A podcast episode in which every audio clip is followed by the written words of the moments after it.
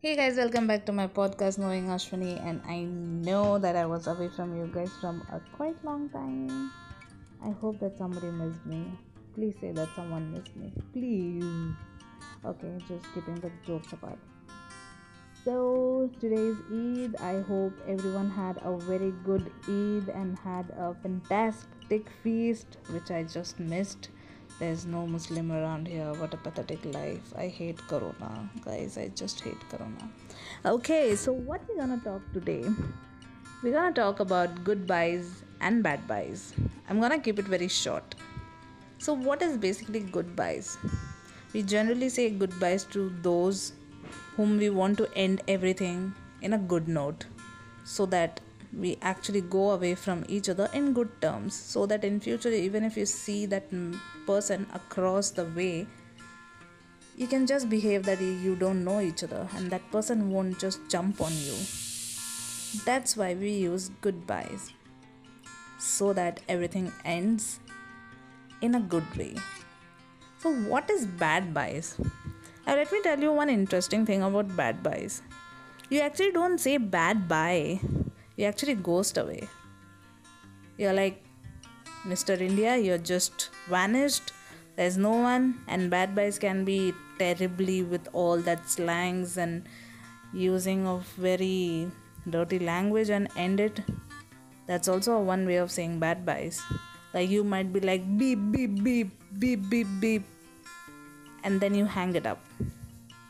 That's a kind of bad bye and that's really terrible because that can backfire you anytime in the future. So i always suggest go with a goodbye.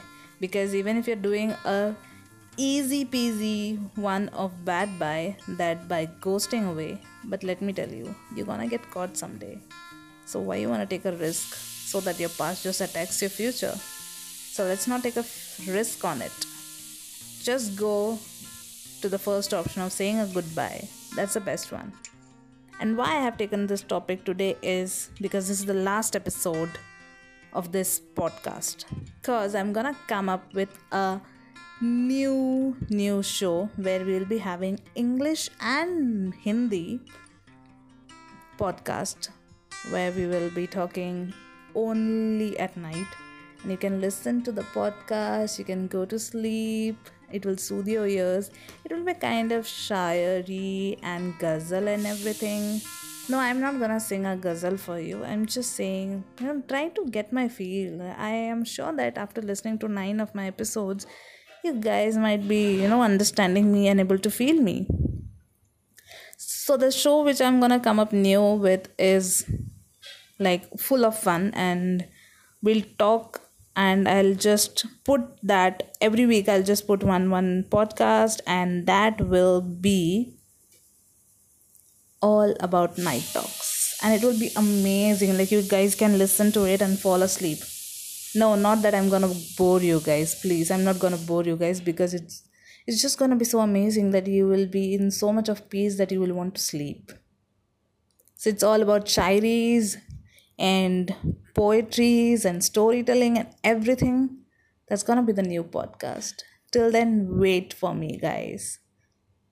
And take care and listen to my podcast. If you have not listened to the earlier podcast, please listen to it. And I hope those listeners who are listening to my podcast, you're gonna come to me back in my new season. Till then, bye, guys.